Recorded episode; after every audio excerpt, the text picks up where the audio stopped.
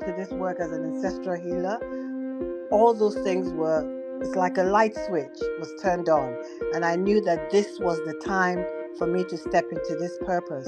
So I think, you know, having been home recently, I'm still buzzing from that. Walking among the, uh, I went to traditional healers, I went to um, elders, I went to cultural places, and, and the looks they gave me, first of all, it was just the welcome in their eyes because they knew I was one of theirs. All these are important for us. And we're going to be the one to tell this story. We're going to want to build on this memory. We're going to want to be to elaborate on it again and again and again. This is a story that we need to tell, and again, borrowing the words of Dr. Marcia unapologetically. It is important for us, but most importantly, for our children. They need to know where they are coming from. And this is what the building of the memory is about. We are strategically placed in life by our experiences to tell our stories, to own our stories, to craft our stories, and to empower others with that story of healing, of overcoming, of anger, of fear, of doubt. Because when I'm at the end of my story, when I'm standing telling the story, there are the lessons. I am sharing the lessons that belong to me and the lessons that others must derive from that story.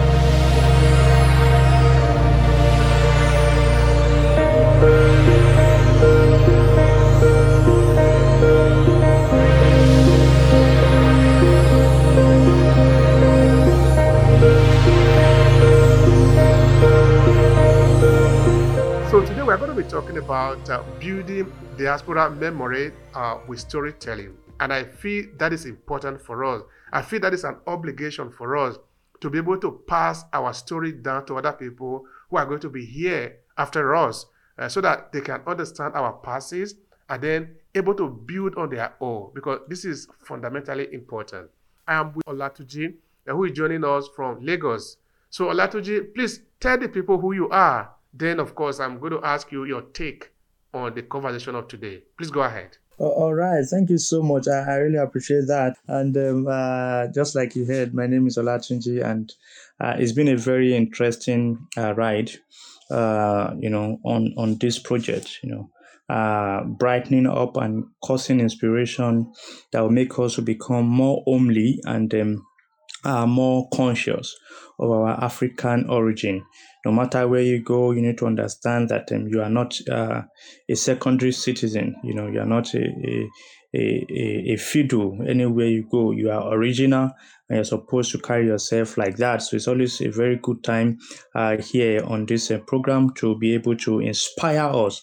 All right. What we are doing here basically is not to, to change who you are, it's just to inspire who you have always been that you have kept away from the hiding right? And um, uh, I'm an emotionally intelligent uh, uh, coach uh, and an EQ expert, certified uh, professional who help people uh, with personal development and also businesses to be able to grow uh, from the standpoint of hey come on you are your first business. So it's always uh, a very good opportunity when i see that people are involved and we have to do great stuff together. So um, i want to appreciate every one of us who have stepped into this room today and um, uh, you know you found it interesting to be part of this. It's going to be a very very uh, beautiful time together today. Please uh, take a very nice posture and let's enjoy this together Thank you. Uh, I, I also quickly want to welcome Dr. Marcia. You're welcome.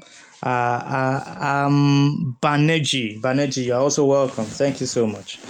Thank you so much for that, uh, Olatunji. I appreciate that. And of course, I appreciate Dr. Marcia. Dr. Marcia, you are super. I am very happy to have you here. Uh, who have who have listened to you have not been moved by your story. If I recently, I just published uh, a, a, a video extract from the, the presentation of my brother's book, the biography of, of my brother. And I was listening to it today, Dr. Marcia. You don't know how much I appreciate your participation. Thank you so much for that. I really appreciate that. Eh? Thank you. And of course, uh, uh, Anjo uh, Benanji, thank you for joining us. Uh, I will pass the mic to you uh, after a while. Just be patient with us, okay? I appreciate your presence. Uh, Dr. Marcia, please go ahead and tell the people who you are.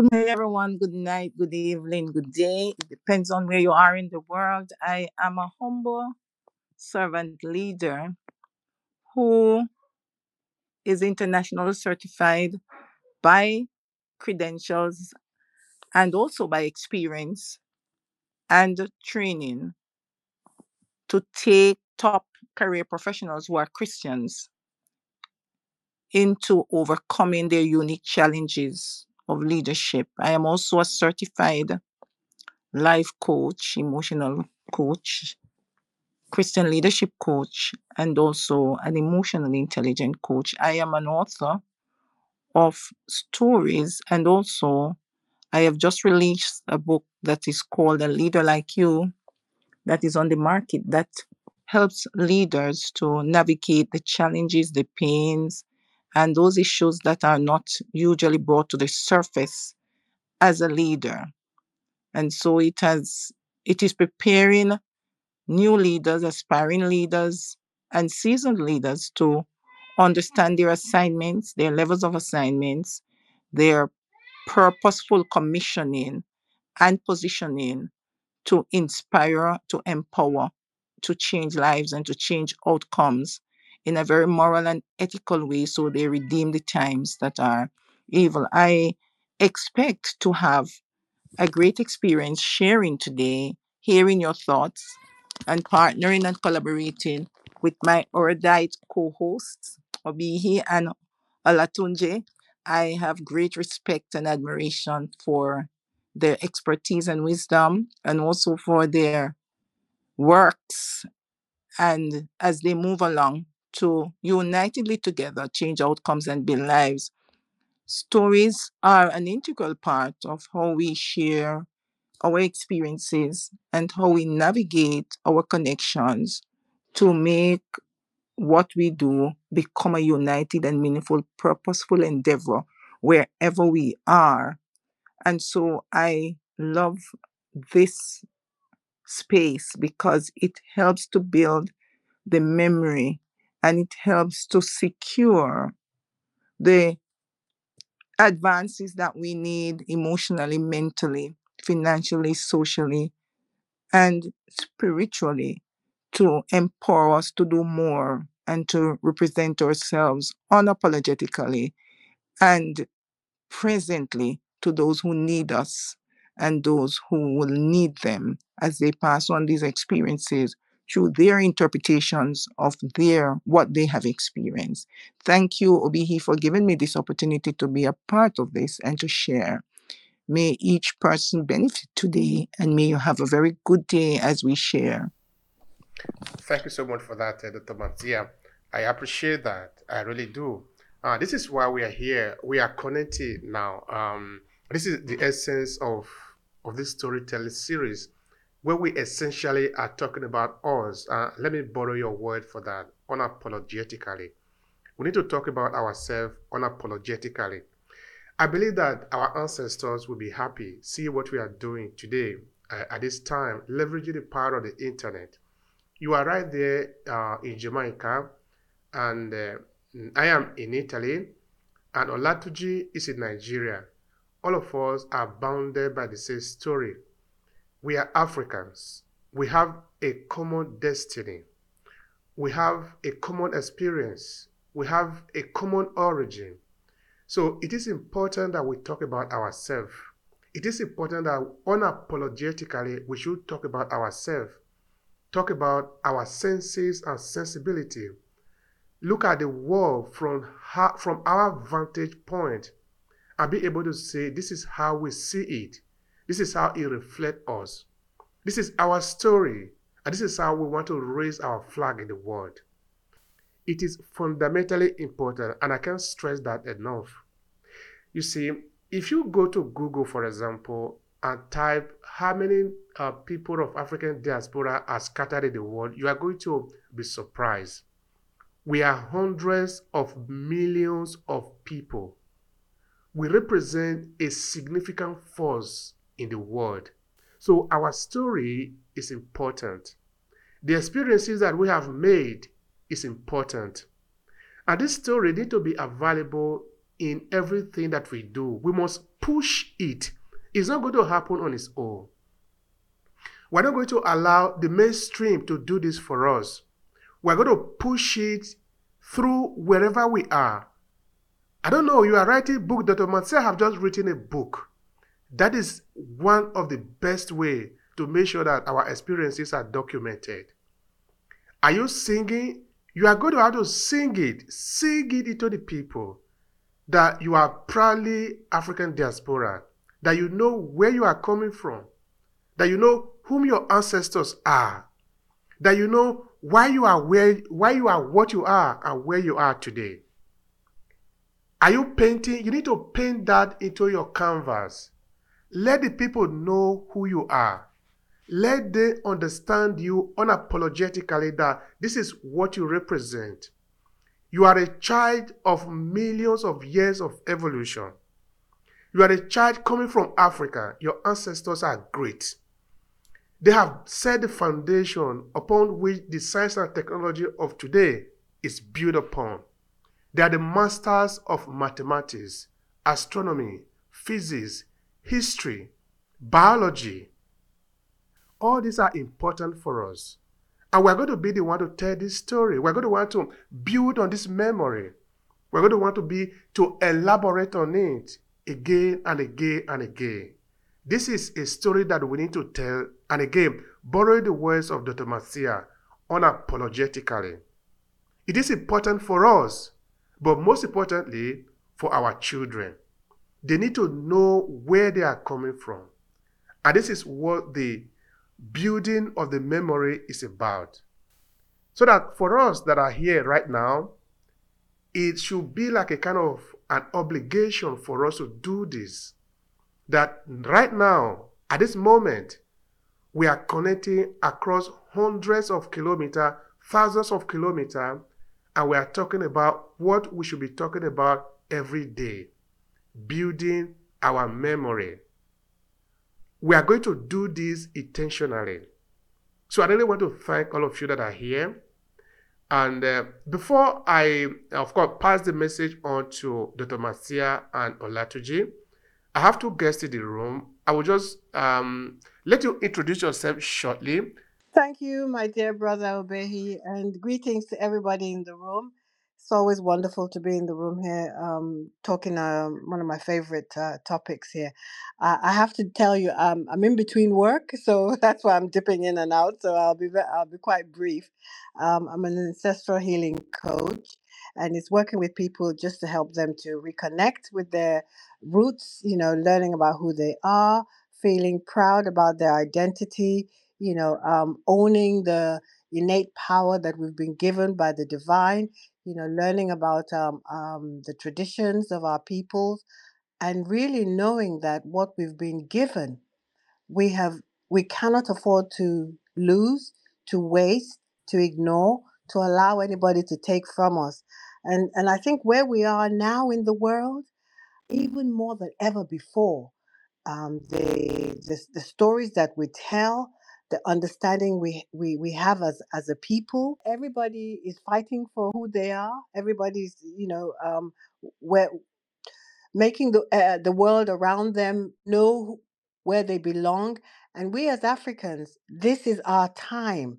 This is our time because what we have, what we've been given, you know, our knowledge base, our, our resources, our traditions, all of those things are unique. And our children need us to tell these stories because they are they are impacted they are affected. I've just come back from from nigeria. Um, i've lived in the uk for 30 years plus thereabouts and um, my orientation has always been eclectic you know but somehow what i've been given by my forefathers my parents my uncles my aunts my big mommies big daddies all of the things that they gave me have have resided. They have just been lying dormant. And when I stepped into this work as an ancestral healer, all those things were it's like a light switch was turned on. And i knew that this was the time for me to step into this purpose. So i think you know having been home recently i'm still buzzing from that walking among the uh, i went to traditional healers i went to um, elders i went to cultural places and and the looks they gave me first of all it was just the welcome in their eyes because they knew I was one of theirs. When I first of all, it was, are, are you are you sure you know were you raised here? And I spoke the language, and and the love just flowed. They told me stories. They told me they actually told me to make sure I tell them in Oyinbo land. Oyinbo means white people's land. Tell them who I am and that I belong to them I, I I think I wept throughout the two weeks. I'm still trying to recover from that because that sense of "Th- this is my land. I lay on the floor. They had to pick me up. You know, they weren't sure what was going on with me. I just told them I was okay. I was happy. I was happy to be here. And every every every bit of my my my soul, my spirit, my blood is tingling because I'm very sure of who I am. And I want my, my children to know this about themselves also. And I want the world to know it. Like I said, what's going on around the world now? We're in a different time. This is not the time for us to take for granted. This is a time for us also for people to hear our voices, for people to know that as as as Africans, you know, uh, um, tribalism is not eh, that- that's that's old. That's a waste of time, you know. But there are people who are continuously going to be screaming to separate us, fighting to, to, to, to divide us. So we also have to be very strong and clear in what we're doing. I, for one, know I'm doing exactly what my people, my forefathers, my ancestors, what they want me to do, and they are strengthening me every day. I, I, from the minute I met my brother Obehi, I told him, I said, there's a spiritual connection. You've come into my life at a time where, and I've come into your life at a time where, you know, this is part of the work we're going to do together with others. And, and I'm excited beyond anything. And I hope you can feel that excitement. So I'm going to stop here because I have to step off. Thank you so much, sister. Bless you all. Thank you. Thank you. I appreciate what you're doing. Of course, I, I, I anyway, anyway, aside this place, you understand what I mean. I hope you keep all those records because I sincerely told you that you must keep those records. yes, you have, brother. All right, good, good, good. We'll talk after this. Okay. Um, now, um, Gloria is doing a wonderful work. Okay, uh, we are, we are partnered in some area uh, of her work uh, where she does about ancestral healing, helping people to sort of find their root. And this is fundamentally important. Now, I want to pay attention to this before I pass the mic to Anacosia, uh, that you need to stand on the ground. You need to really let your feet touch the ground. Now, what I, what I really want us to, to imagine is that somebody, somebody, unfortunately, is trying to stand between us and the ground where we are standing. Somebody want to be in the middle. We are not going to allow that to continue because it has continued for a very long time. So that somebody else is telling us who we are, is telling us our story. I don't know if you can feel the sensation when Gloria was saying that uh, because she went for a, a trip, an important trip in uh, trip in Nigeria, uh, that she was literally lying on the ground as she repeated the word that she was fully sure, she's fully sure of who she is. That is fundamentally important. That we could really stand with our feet on the ground, not on top of grammar, on top of uh, the edifices that have been built by other people, and from there we'll be saying, Ah, I know about Africa. I am the African. You are the African. You must tell them, This is whom I am. This is my story. It's my heritage. It is not a favor to me. It is not like somebody is going to grant me a favor by allowing me to be an African. No, I am born, I am an African. This is my story. This is my heritage. But you see, sometimes I get a little bit emotional when I'm talking about these things. But I think it is fundamentally important that we build this memory. We talk about ourselves from, the, from our vantage point. It is important. Anyway, if you have the time to be able to, to talk to some elders, those who have been here for a long time, those who have seen what is going on in Africa, you will be able to have a different kind of perspective. It is important to make those kind of journey when it is possible for us, like um, Gloria have just done, going back to your ancestral home. Talk to people who are there, who are able to know beyond the, the, the letters on the book. Because the book is a copy of what is already there. But there are people who actually live that kind of life, who can put their hand on you and bless you, who can tell you, Welcome home. Okay, um, Grand Rising, everyone. I'm Nakaja. I'm an author of Play the Game, Hierarchical Assimilation. I also write children's books as well. Um, I'm a business owner, and when I first hear the topic of building diaspora memory with storytelling, it reminds me of a lot of the work that I try to do with my business, which is um, inform our people within the African diaspora who we are by telling us our histories, reminding us of our Holocaust that has happened, um, and getting us to unite and come together by building businesses and supporting each other.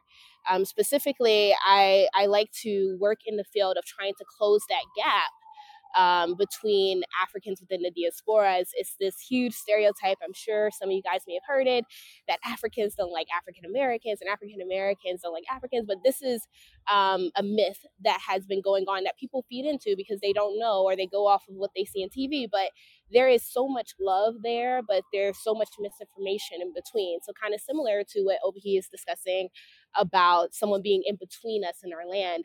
Um, so something that I really am passionate about and trying to work through is how do we get people from different places that are outside of the continent of Africa to come back and to learn and to experience.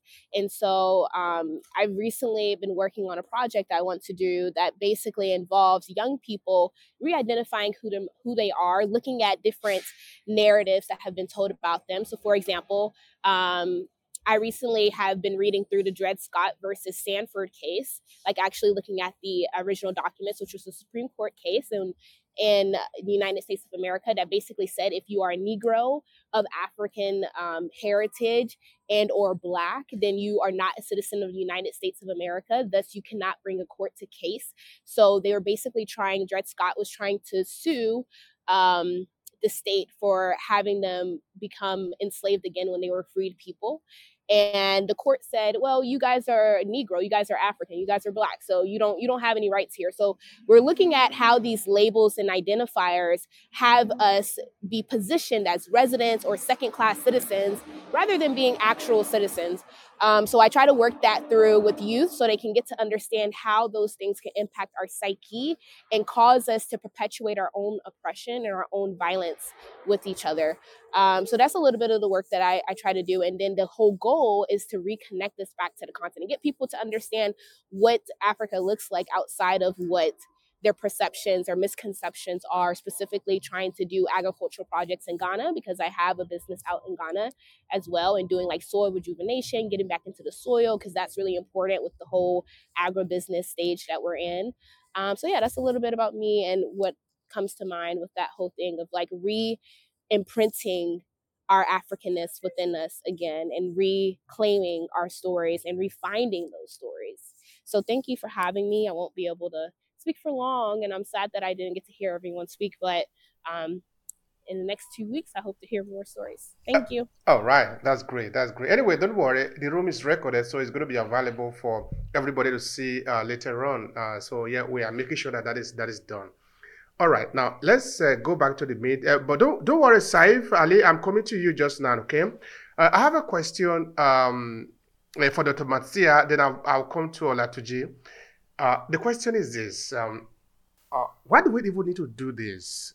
What is the importance of doing this? Uh, what is your take on that? Somebody is not yet clear if we really need to uh, be talking about building our memory as people of African descent. What does it mean? For me, uh, building memory storytelling is is is is a universal aspect of continuity continuity of shared identity culture and history among these communities that may lose sight or are losing sight of themselves and who they are. A fundamental aspect of preserving common experiences and building diaspora memory for me is is is is love self-love you first must love and accept yourself as uniquely different and fearfully and wonderfully made in that way you will not find yourself comparing yourself to others but coveting good things what do I mean by coveting good things? Because coveting in itself is a word that has become or ingrained and programmed in us to be a dirty word. But the Bible does say we are to covet good things. So I always look at how other nations, like the Chinese and so on, wherever they are in the world, are united and very, very committed to a purpose, a purpose of building and uplifting their country. So even if there is disparity among them, that is not seen because wherever they go in the world, they build up and send back the resources to their country. Why am I using that as an example? We must tell our stories and create a memory that the whole world covets by sharing these stories and building our memory bank, we ensure that our unique heritage and experiences are passed down authentically and remembered for generations to come. Our stories are unique and they belong to us. They are very personal, but they are still corporate enough. So there is a responsibility, a personal responsibility, and a corporate responsibility to make sure that I fuel my memory with those things that are really honest, empowering, and transforming. Those parts of my culture and my identity and my history that must never be lost, that must be guarded with my life. And I must pass on those things very convincingly, very forcefully, very lovingly, and truthfully to those who encounter me.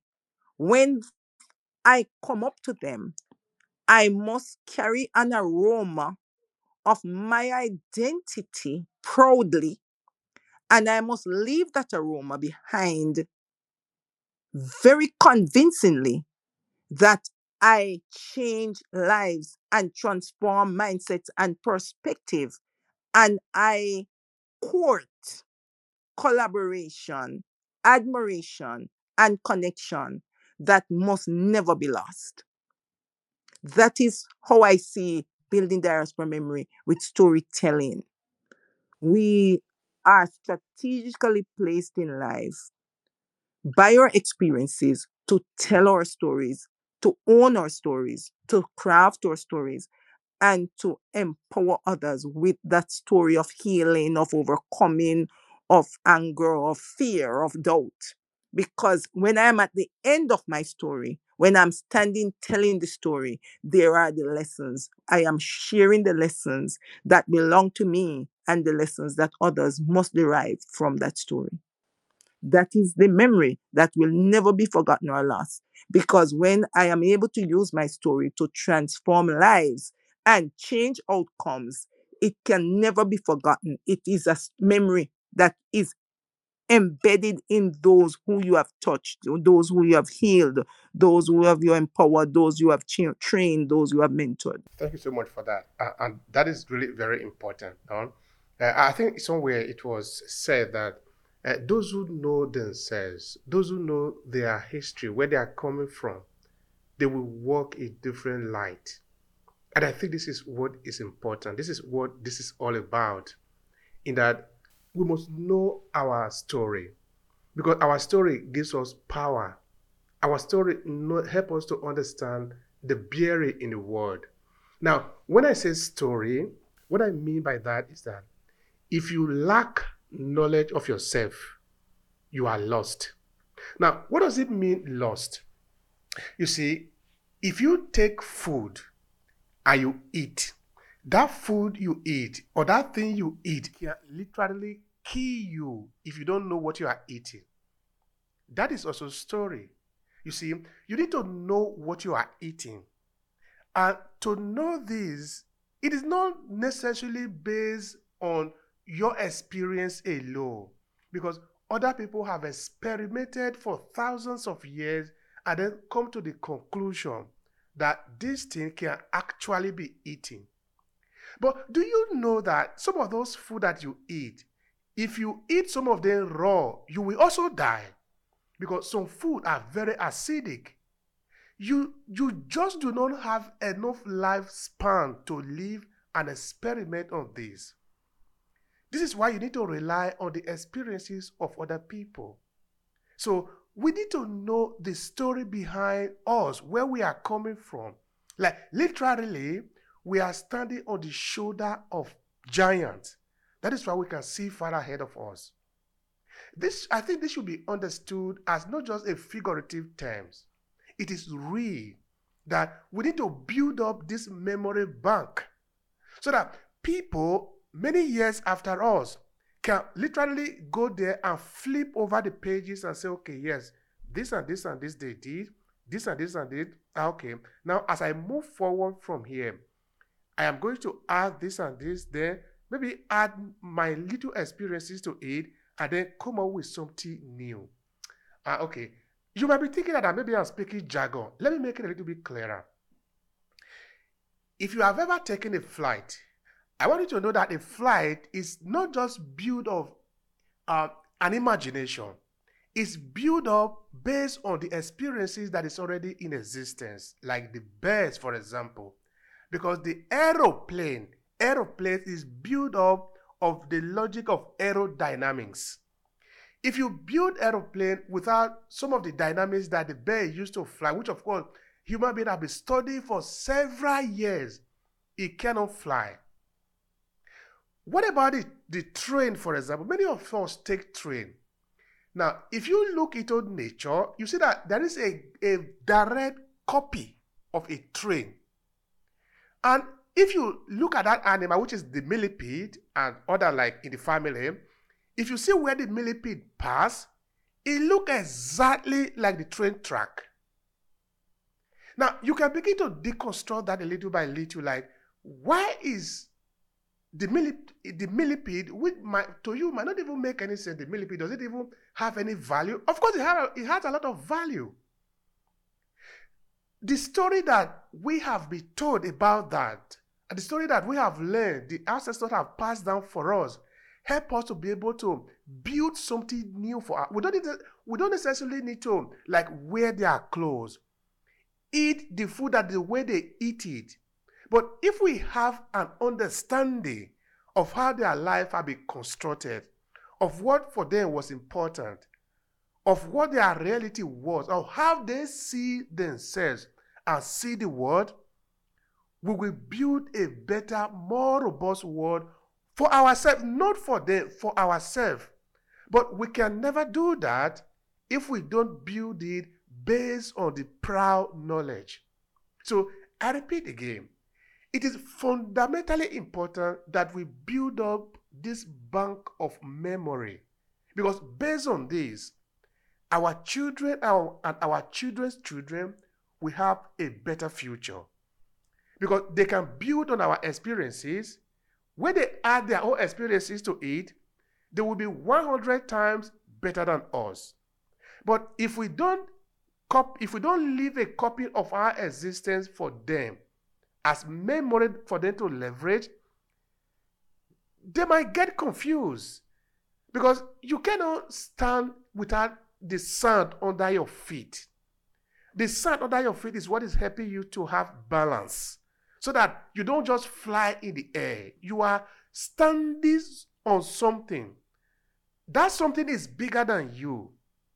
In the relationship between you as an object and the environment, should be understood that your environment is bigger than you, is deeper than you, is more powerful than you. In fact, the idea that we want to save the world sometimes it's actually it doesn't actually make sense. Better, a better word for it should be we want to save ourselves. Because nature is not in danger. We are the one in danger, the human being or the life on earth. So it is we that we are trying to save, not nature. You know what nature will do? If we so if we so arrogantly disturb it to the point that it want to react, it will just change. And by the time nature change, it might take us maybe another one million years for us to come back to the to the level that we are today. So nature is not the danger. We are the one in danger.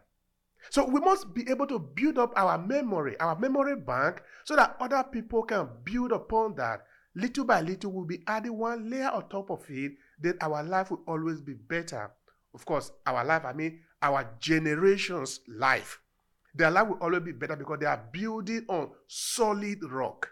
Because they know where they are coming from. That is why we don't eat poison. Because we know what poison will mean to us. Because other people have done it, have done the experiment for us. And because of their story, we can live better today. But how do we do that? That is where I'm going to come to Olatunji. Uh, Saif, don't worry, I'm coming to you just now. Olatunji, what would you say uh, about how to build up this memory bank using storytelling so that our future generation can have something to leverage? They might design different type of cars, and I'm very certain of that. That the car that is going to be designed 200 years from now, 500 years from now, are going to be completely different from what we have today. But they are going to be built. On, they are going to be built based on what we already have today. Because without what we have today, it will be difficult for them to build what they want to build. Without the elementary setup of mathematics that the Africans already have, they cannot build the pyramid. And without those same knowledge, we cannot build the superstructure that we have today. It's always building one stone on top of the other. So, how do we build this memory bank? Help me with that. Oh, all right, interesting. Thank you so much. Uh, I, I, like what you have been doing since. Uh, you know, looking at my background in engineering, um, you you have grossly talked about the concept we call biomimicry.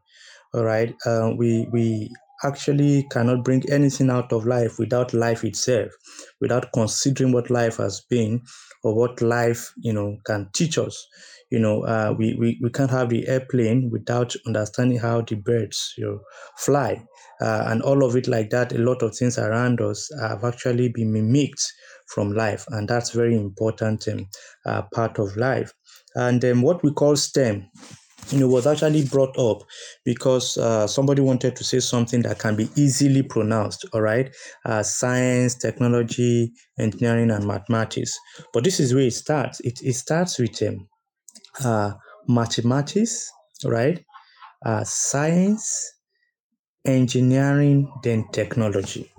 All right, that's that's the way it happens. You must understand the one plus two before you now understand that okay, uh, two plus two or certain this and that will give us this.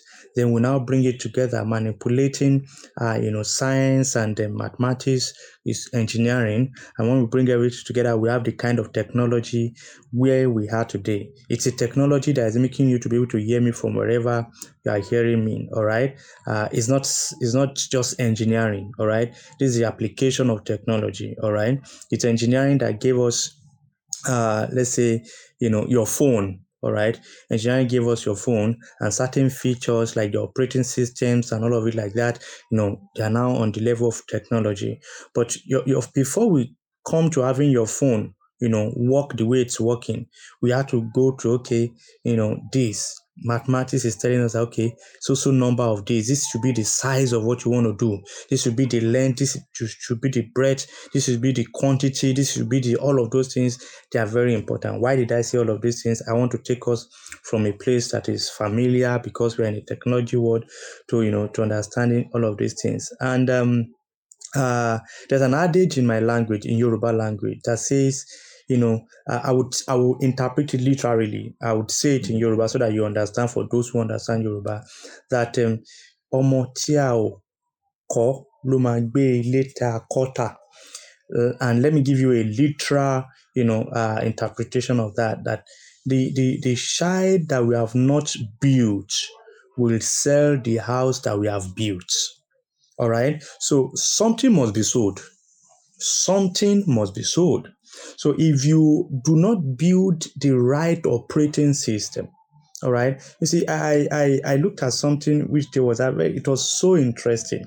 My my younger brother was showing uh, one of the pictures of his um, you know uh, uh, sign out from the university, and I saw the pictures, and I saw his fingers. I saw that his fingers were neatly cut, and I remember those days at home how our parents would monitor our fingers and make sure that they are neatly cut.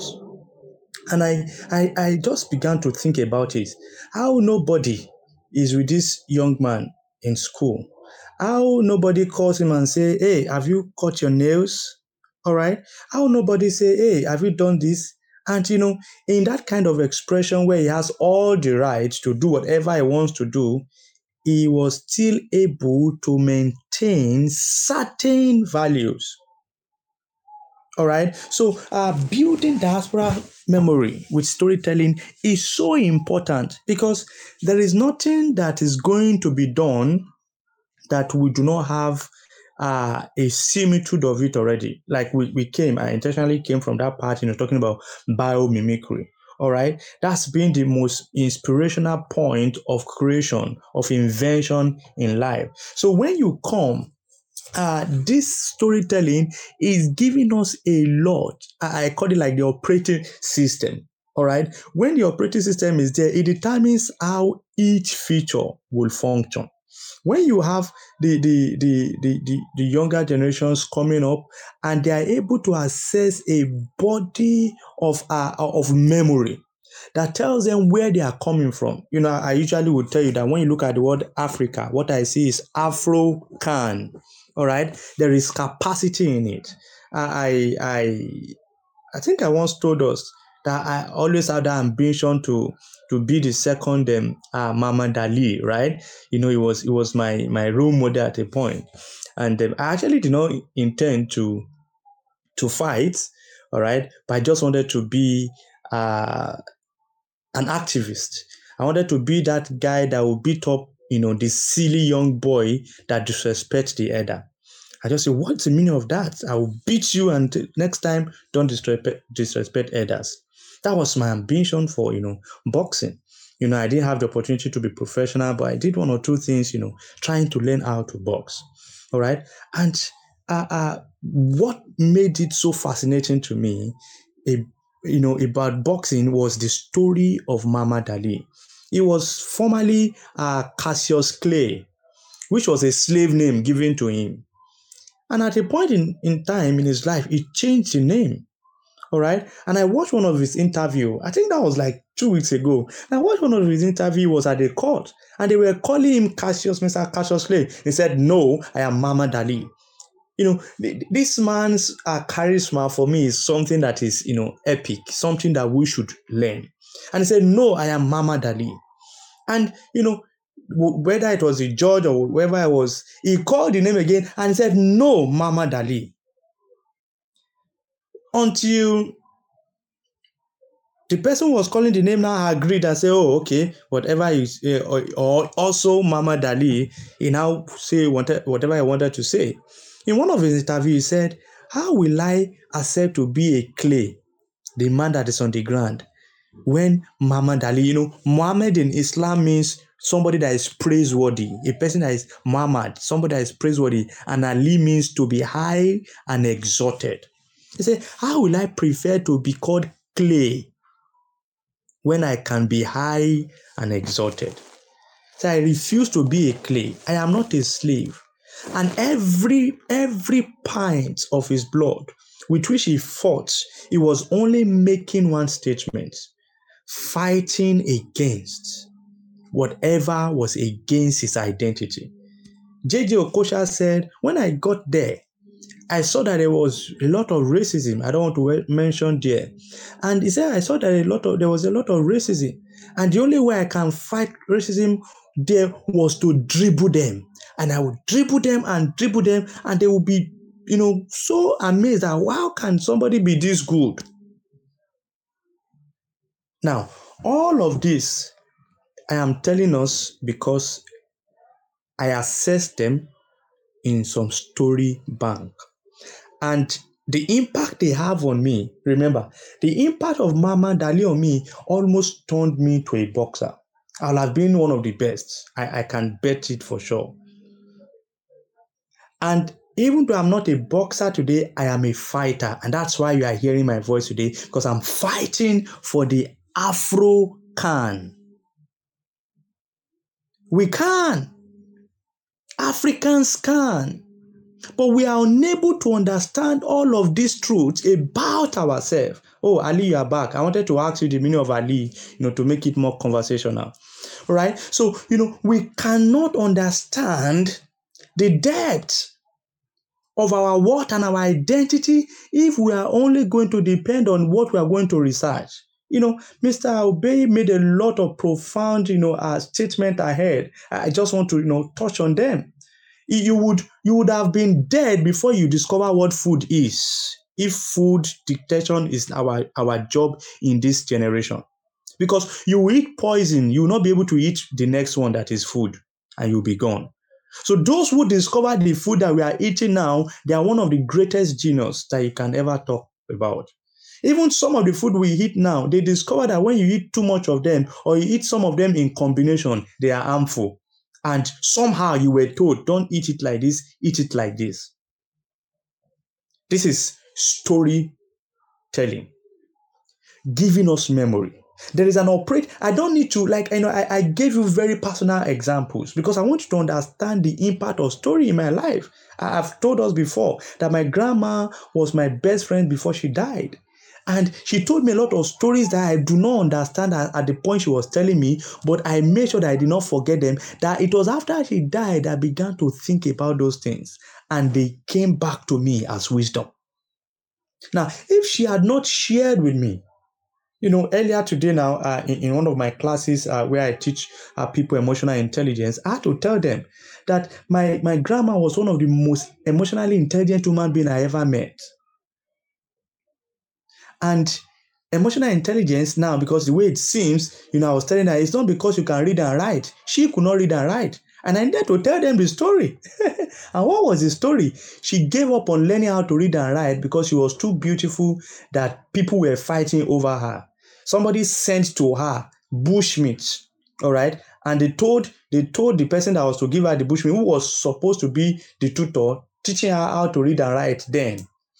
The bushmeat was already laced with some love sham assum you know that was the assumption right? Uh whereas it was dead medicine. But somehow you know uh, our parents lived in a very cultured environment. They don't take gifts anyhow all right? So she didn't take that gift. But why she did not take the gift somebody else jumped on it and ate the meat and the person died only to now discover that, oh, it was not actually a love potion that was on the food, it was a poison. And that made her give up totally on wanting to learn how to read and write. But like I said, so know, I was just trying to you know drive home a point with my student in class today that see, you don't need to learn how to read and write for you to be able to exhibit emotional intelligence. And just the same thing I'm bringing to us today, right? You know, you don't need the person that will tell you the story that we need to be able to preserve and awaken our capacity to be a professor. They don't need to make sense. Come on. They don't need to be you know, are deans. They don't need to be dons of whatever kind of uh, uh, of education or academic qualification. Please listen. So this that we are doing today, remember what I said. The, the, the, the, the children or the son that is not built will sell the house that is built. So if we are not going to, and, and so far we have been sold. I mean, we have been sold, and that is why we are here. We want to stop being sold. We have been sold for too too much. No, there's no amount that is enough to what our value, but they have sold almost everything that we've got. So we need to stop that, and that's why we are coming. But will you blame the people who sold us out? It's not their fault. They did not hear what they were supposed to hear. That there is there is no amount of worth or value of money or whatever cajoling that is worth being sold out. Nothing you will tell anybody. Nothing should make us lose our identity, no matter how they paint it. So we have been sold and this is a cry for us to, you know, retrieve. Let's come back from where we have been sold to.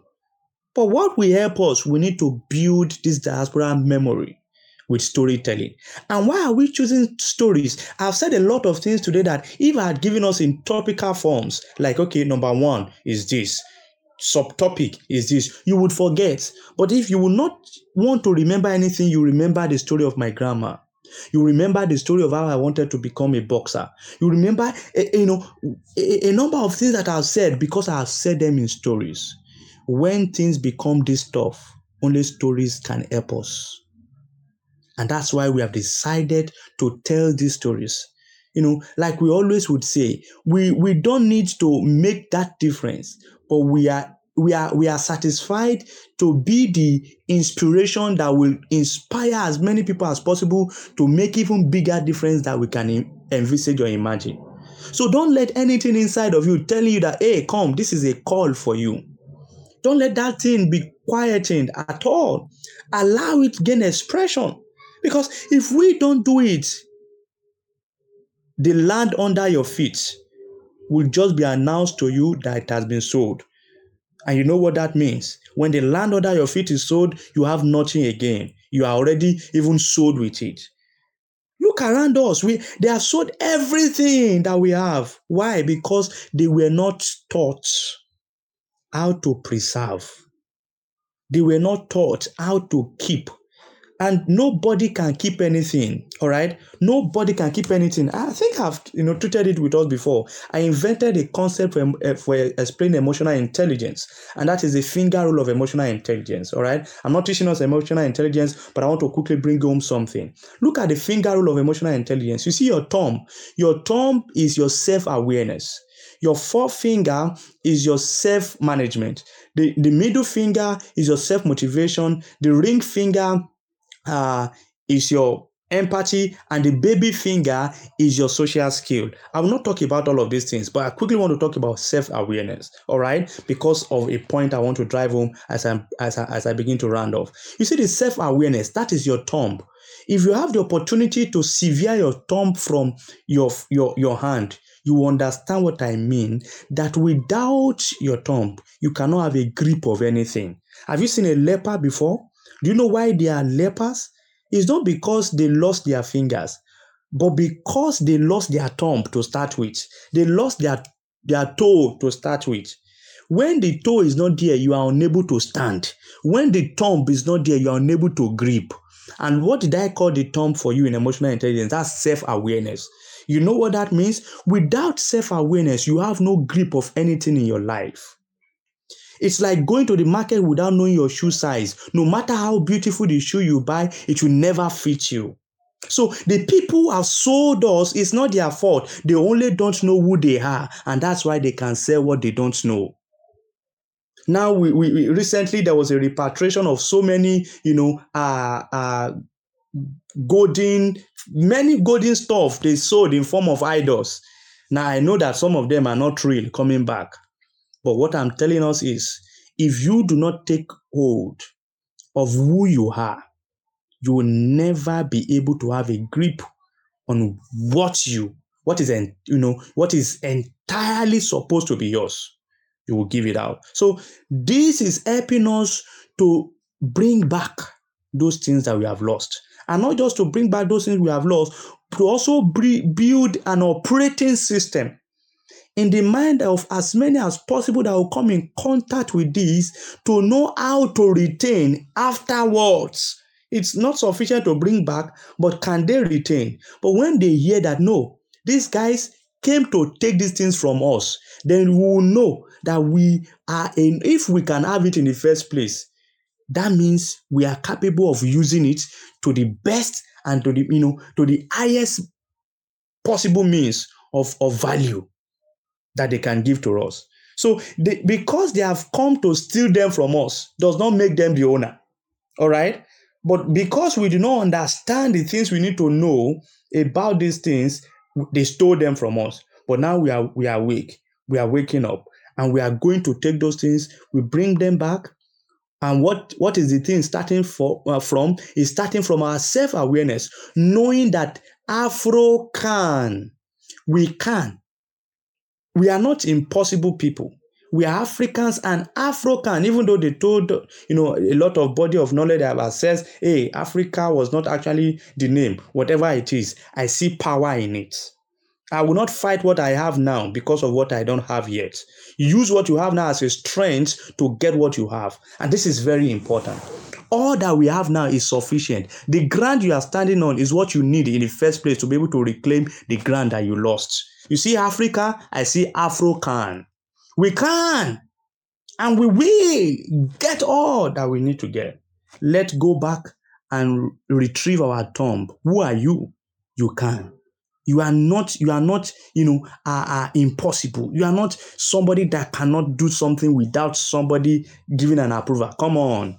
You see the the the the, the thumb, give yourself the term of self-awareness. Uh, all right. Thank you so much, Olatunji. That, that is a full lecture. I, I really appreciate that. I really do. Thank you so much. I can see a lot of value there. I really, really do appreciate it. Thank you. Uh, there, there is a lot of things that actually uh, are noted uh, when you were talking on. Uh, they were really quite valuable. And um, yeah, I want to just touch one on them, then I can pass the mic to uh, Salif. Um, and I think that that should be a quote somewhere. Uh, I should just keep it somewhere as a quote that uh, if you refuse to build the child, that child that you didn't build is going to sell the house that you have built. I, I, what I take away from that um, looked to me like a responsibility. And it looked to me like what we are doing here.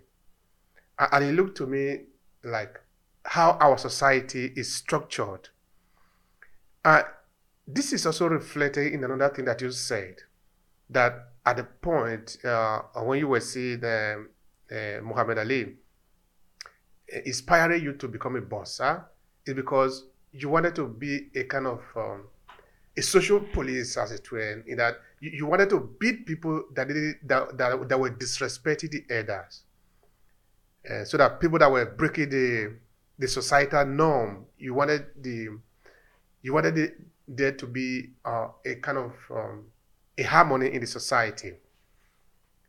Because if you don't do that, if you don't keep on building, society will, dis- will be destroyed. Now, in my place, in my language, there is an adage that, that is said like this. Let me say it, then I will probably interpret it um, in English. In this, uh, it is said like this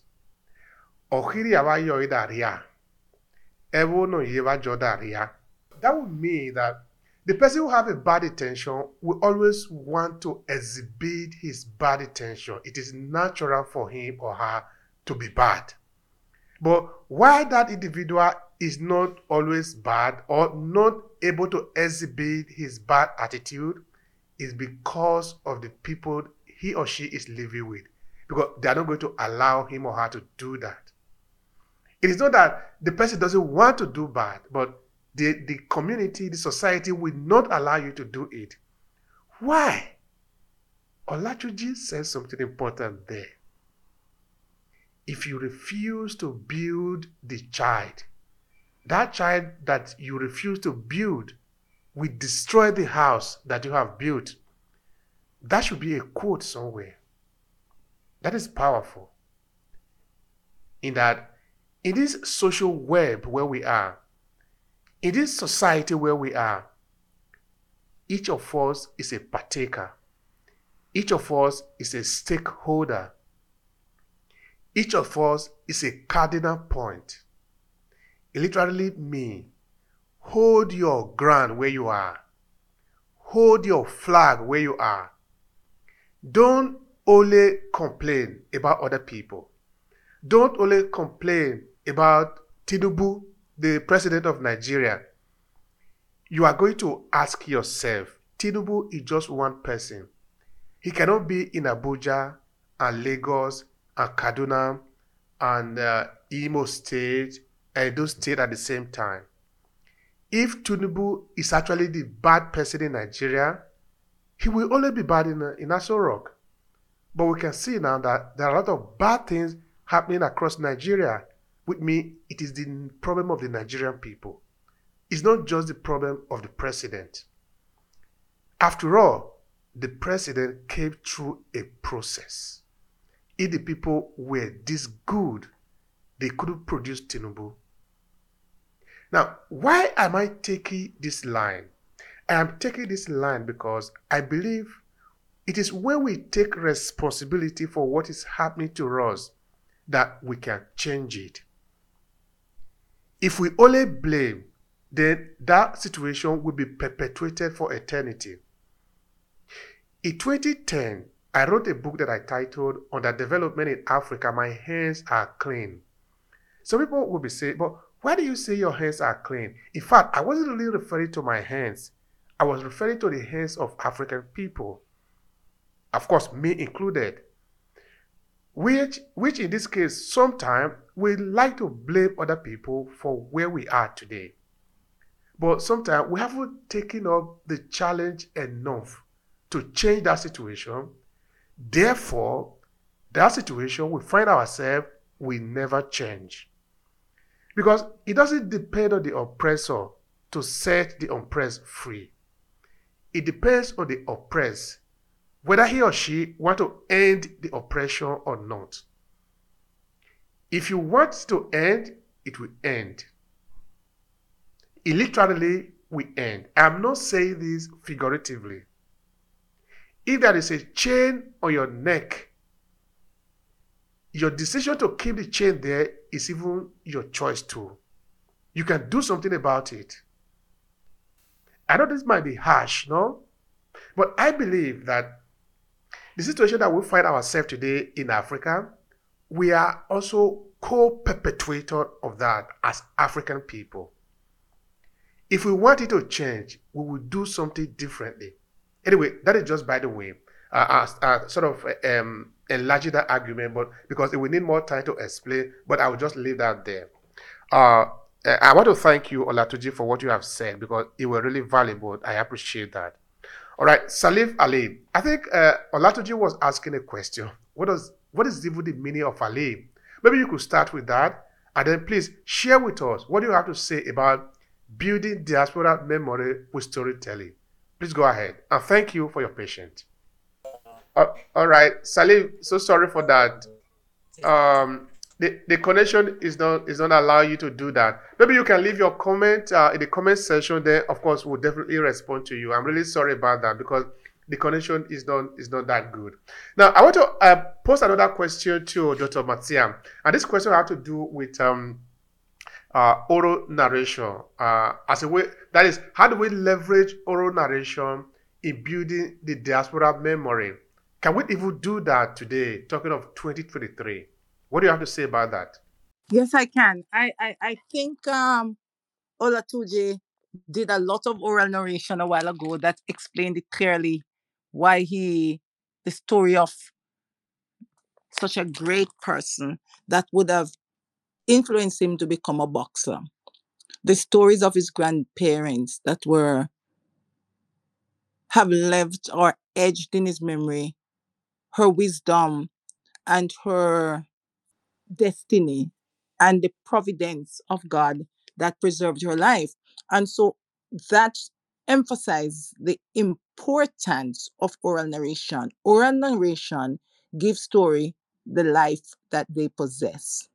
When someone is telling you what they have experienced, it cannot be discounted. The emotions, the the the, the interpretations, the meanings that come with how they have lived that story, how they have experienced that pain, how they have analyzed that hurt, how they have overcome that betrayal is moving in itself and transmit that power and that vibration to the hearer through oral dictation and oral traditions.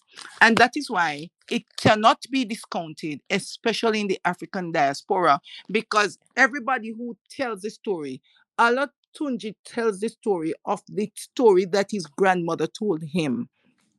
If we heard it from the grandmother, it would be done differently, it would be said differently, and it would carry a different type of vibration and connection because that is from a place of knowing.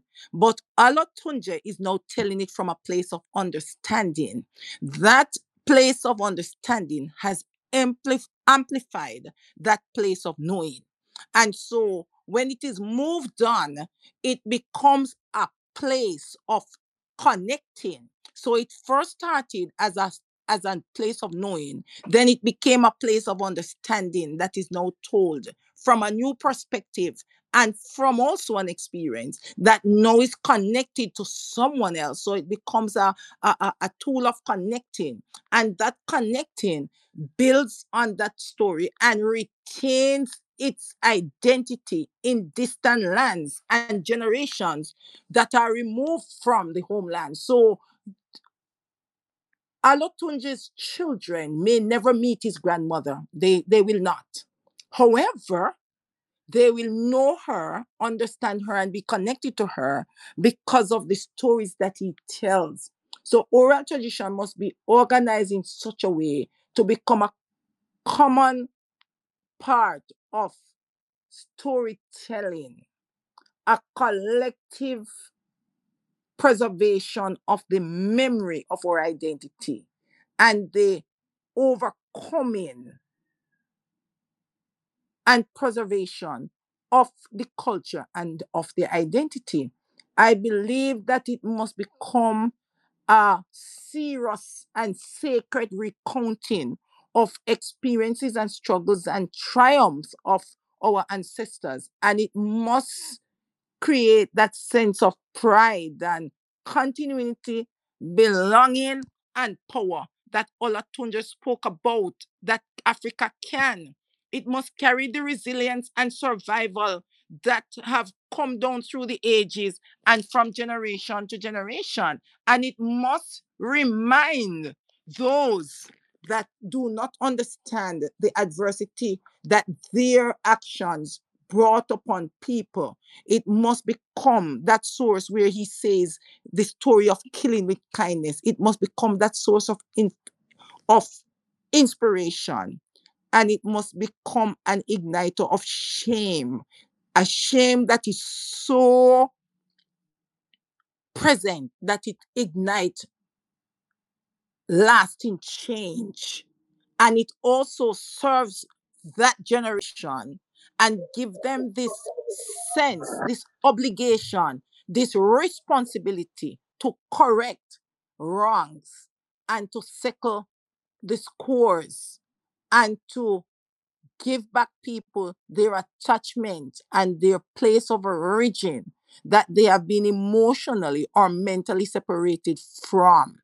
And it must also oral tradition to become a powerful tool and i'm still going with Olatunji as he told the story to his people. Must become a tool of education and awareness. It must not become a tool of vindication and a tool of vengeance or revenge. It must become a tool of education and awareness so that we can heal ourselves and we can know that how should I put it now? But they cannot kill us. They they must know that we we we we we, we are here to stay. They cannot kill us. They cannot change us. They cannot separate us from ourselves, from our power, from our rights, from our global understanding and adaptation and evolution of our core identity because as we incorporate our experiences, the experiences that we have been taught, the experiences that we hear, the perspective, the narratives into a, a comprehensive whole of who we really are and what we can become. It bridges a gap between the past and the present and the future because the past shows us that we are overcomers the present shows us that we are still here, standing as conquerors, and the future beckons to us that we are change agents. If we get that into our oral narrative, then we can never be defeated in our minds, in our spirit, and physically, we become the force that we were created and born, assigned and commissioned purposefully and intentionally to fulfill. I'm very passionate about it because I feel that our identities is not so much written. They are preserved when they are written, but they are part of us, our spirit, our DNA our being, our existing. How we carry ourselves and how we make ourselves present is what kills us most of the time. It's not the motivation that we lack, it's, it's the discipline and consistency to be always knowing that when we go to the table, we must bring to the table our treasure bank. And our treasure bank is the composite memories that we have that make us who we are, that make us remain standing and make us not give up. Thank you so much for that, Dr. Marcia. I, I really appreciate that. I do. All right. Now, for those of you that are in the audience, um, I understand that uh, you appreciate the, the contribution that we are, are providing for you here. I, I would really do this uh, from the bottom of our heart. We, we really believe this is a call that we must respond to. And we are doing this uh, as, a, as a service to the community. Uh, but we have even decided to add more value to you uh, for those of you who want to understand uh, how to leverage the power of storytelling. And of course, we are going to officially announce what we have created for you. Uh, but just because you are here, you are patient with us, because usually we do spend one hour. You're still here with us, even though we have gone one hour, 30 minutes. Let me just announce to you that we have come up with a course. Dr. Marcia Olatunji and Nicosia, who have gone. Then, of course, I did the introduction at the uh, in the in the in the course, and it's available on aclasses.org. Uh, the course is titled "How to Own Your Voice as an African Diaspora Through Storytelling." It's an intensive course uh, that really gives you um, the power to be able to leverage storytelling in what you do as an African diaspora. It's an important course that should actually cost no less than $250. But right now, it is discounted for only $55. If you are interested, just come to aclasses.org and then type how to own your voice as an African diaspora. Or you could write to me or write to Olatunji or write to Dr. Marcia. But like I've said, we will organize an official launching of this course. But because you are here, I just wanted to sort of give you the back end uh, um, intro into this important course that we have created for you. All right, so yeah, I want to thank all of you again for being here. Uh, we have spent the time that we needed to spend, and sometimes even more, because we we are passionate about it. You can see how motivated we are about this storytelling because we believe it really uh, can do uh, a lot uh, for us. All right. So, as a conclusion, uh, I don't know what would you say, Olatunji, to conclude the, con- the conversation that we have had today on building diaspora memory with storytelling. Please go ahead briefly to conclude. All right. I, I want to appreciate everybody who has, uh, you know, taken time to be with us. Uh, even till now, we do not take for granted your your time and um, the passion. You know, something I know uh, critically is that um, there is there is that um, you know awakening that is happening. All right. Uh, there is that um, uh, you know, recognition. All right. When I when you look at the word recognition, there's, you know, reconnecting to your ignition. That's where I see recognition. Don't mind me. Uh, I'm a spiritual entomologist. I take words seriously and I open them up to make a lot of sense. So you seeing the word reconnecting with your ignition in recognition? So there, we have a lot of recognition happening now. You know, reconnecting you back to that thing that that makes you to kick, reconnecting you back to your origin, all right, making you, you know, get back to that place of your power and that place of your strength. So, um, you know, there's that adage in Yoruba that also says that, um, you know, the the uh, is like you know the the culture, all right, that is not uh, taught to the children will die. You know, uh, uh, whatever it is, you keep away from the younger ones will never see the light of tomorrow. So it's an opportunity for us to understand that this is, you know, one of the very many things that we can do, all right, to preserve our culture. Uh, before now, we do not have that uh, enablement. We do not have the, as much as possible the, the advantage we have today to be able to preserve all of these things. But seriously, we have more than enough today. You are hearing it now in audio form. It can be recorded. Can have it in, in, video. Can have it in books. We can continually have it in conversations like this that can, you know, make a lot of things to happen. All right. So this is a call to every one of us to make sure now. And, and Dr. Marcia, you know, made a, a, a very emphatic, uh, you know, uh, point at that time. We, we, it's not a revenge, all right. No, all of these things are actually to awaken you, all right. And and uh, I would like to mention this, all right. There was there was a time like that. I I invited um a very high profile, you know, uh, CEO uh, in Africa uh, for a program, and um, he he turned down my invitation, all right, for that program, and that was in 2020 all right.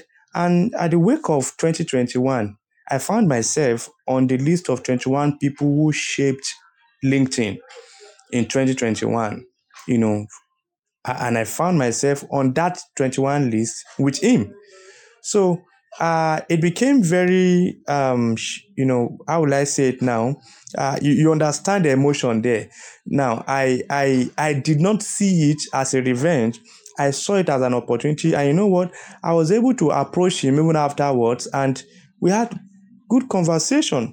But at this time, I understand that he now sees that, oh, this guy that invited me and I turned down his invitation for whatever reason, you know, best known to him, you know, oh, he's not just any kind of guy oh if he could be on this same list with myself it means that oh this guy has got something. All right? So we it's not a call for revenge. It's not a call for a war. It's not a call for battle. All right? It's just for you to know that wherever they are we can be there. So it's not that hey we are we are on the other side of you know of of the response. No. We can also initiate the action of of of greatness all right it's not meant for one person it's not meant for some people. Whatever, you know, battering that has happened to our identity so far, it's no longer an excuse. All right. It's now a choice that we have now decided to wear uh, uh, uh, our chains as, as Cubans. All right. It's not a choice. All right. We need to understand that. So we need to we need to be able to come out of this shell and give no excuse. The excuses we still give today are so sickening and you know sour in the mouth. Something that happened hundreds of years ago, you are still giving an excuse for. No, it doesn't make any sense. So we need to understand clearly that we are responsible. And all of this is not for us to become arrogant. It, doesn't make us wise. It doesn't make us as you know intelligent as we claim to be. We should go all out and let's you know get there and say, oh, come on, wow. You watch it, and that's why you are here. We are not begging for it. We are not asking for, hey, please do me this favor. No, we are here, and you know, the, the, life is going to respond to us by our effort.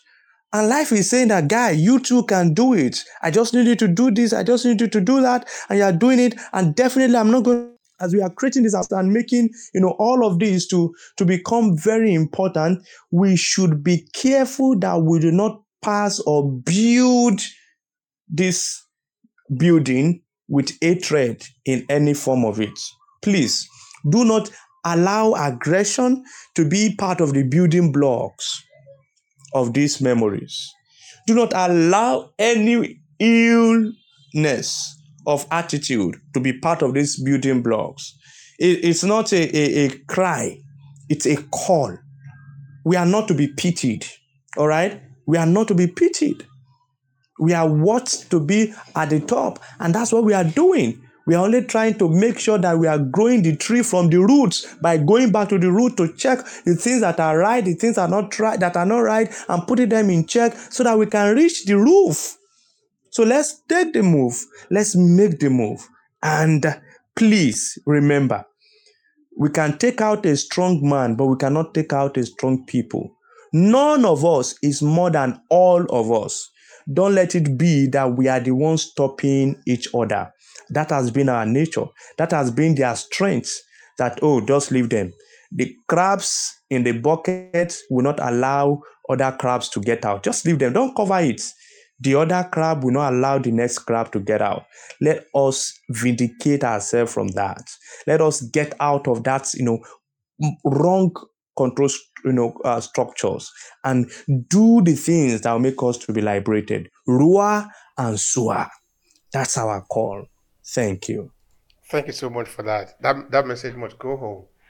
Let, let's be the one to set ourselves free from uh, from the shackles that we might find ourselves in. Because this salvation is not going to come from any other place. If we refuse to save ourselves, we will remain where we are. Thank you so much for that. All right, uh, Dr. Marcia, what would be your final thought here, please? Go ahead. I, I almost I almost don't want to speak after Olatunji because I just don't want to lose the essence of what he's saying.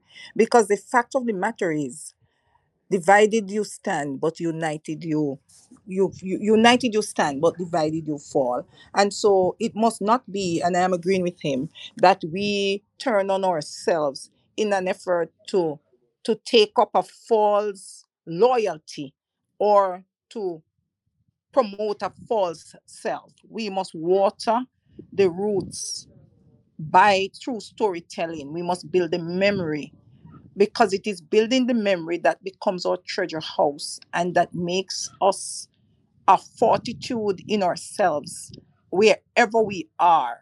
It is the memory and the stories that frame us. Every one of us start somewhere.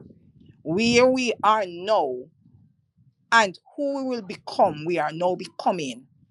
Our stories are our cloak of protection. Our stories are our illumination. They are our light, a light that opens up to ourselves and opens the path for other persons to. We must carry ourselves with pride. We must always have our heads lifted. We must be very firm and resolute and unapologetic in who we are, but we must lovingly confront those who do not understand where we are and where our place is in the world. When we are able to lovingly accept their distortions and lovingly confront their misunderstandings, then we, we will show them the way. And because the way is in us, our way is unique to us. Our path belongs to us, and nobody can light that path except us. We must be determined to light the path, and it is our stories and the memories that we hold dear and sacred that become the light bearers. Thank everyone. I appreciate this uh, contribution, uh, especially, also the conclusion uh, from uh, Olatunji and Dr. Marcia. Uh, thank you both uh, for your for your sh- for your sharing here and for your contribution to this uh, conversation that we are having here about storytelling. And of course, today we talk about building diaspora memory uh, with storytelling, and this is something that is highly valuable for us as member of the African diaspora, but also for uh, Africans that are in Africa. This is fundamentally important, and we are seeing it as a responsibility uh, uh, that is upon us as a call that we must respond to, as the water uh, as it is that we have to drink uh, to be able to prepare for a better future. And of course, that future we are not going to be there uh, because nobody have the time to be able to live for another 500 years. But we are sure, we are certain that our name will be there because we are planting it today. And this is what the storytelling is. if we can stay here talking about other people that have been here uh, several hundreds of years ago, uh, it means that also us, people will talk about us uh, when uh, our flesh have decayed. But it's all about the memory. It is believed also uh, somehow in Africa that we don't die, we only live in memory, and that is essentially what it means. Because if we are able to have a good influence on people, if we are able to plant good seed that will germinate, then we have more chances of being in the memory of the people. And as long as our people never die, we too never die. But we need to build that memory because it's only in memory that we exist. Other than that, we just blink our eyes and we disappear to come back no more. So thank all of you for the time. Thank for the sharing. It has been a pleasure on my part. And again, we are here every 14 days. So in 14 days' time, we'll be here again to take on another argument on diaspora storytelling. Please come around because we are here, we are really here on purpose we will be here for you. So thank you so much. I do have a wonderful time at the count of three.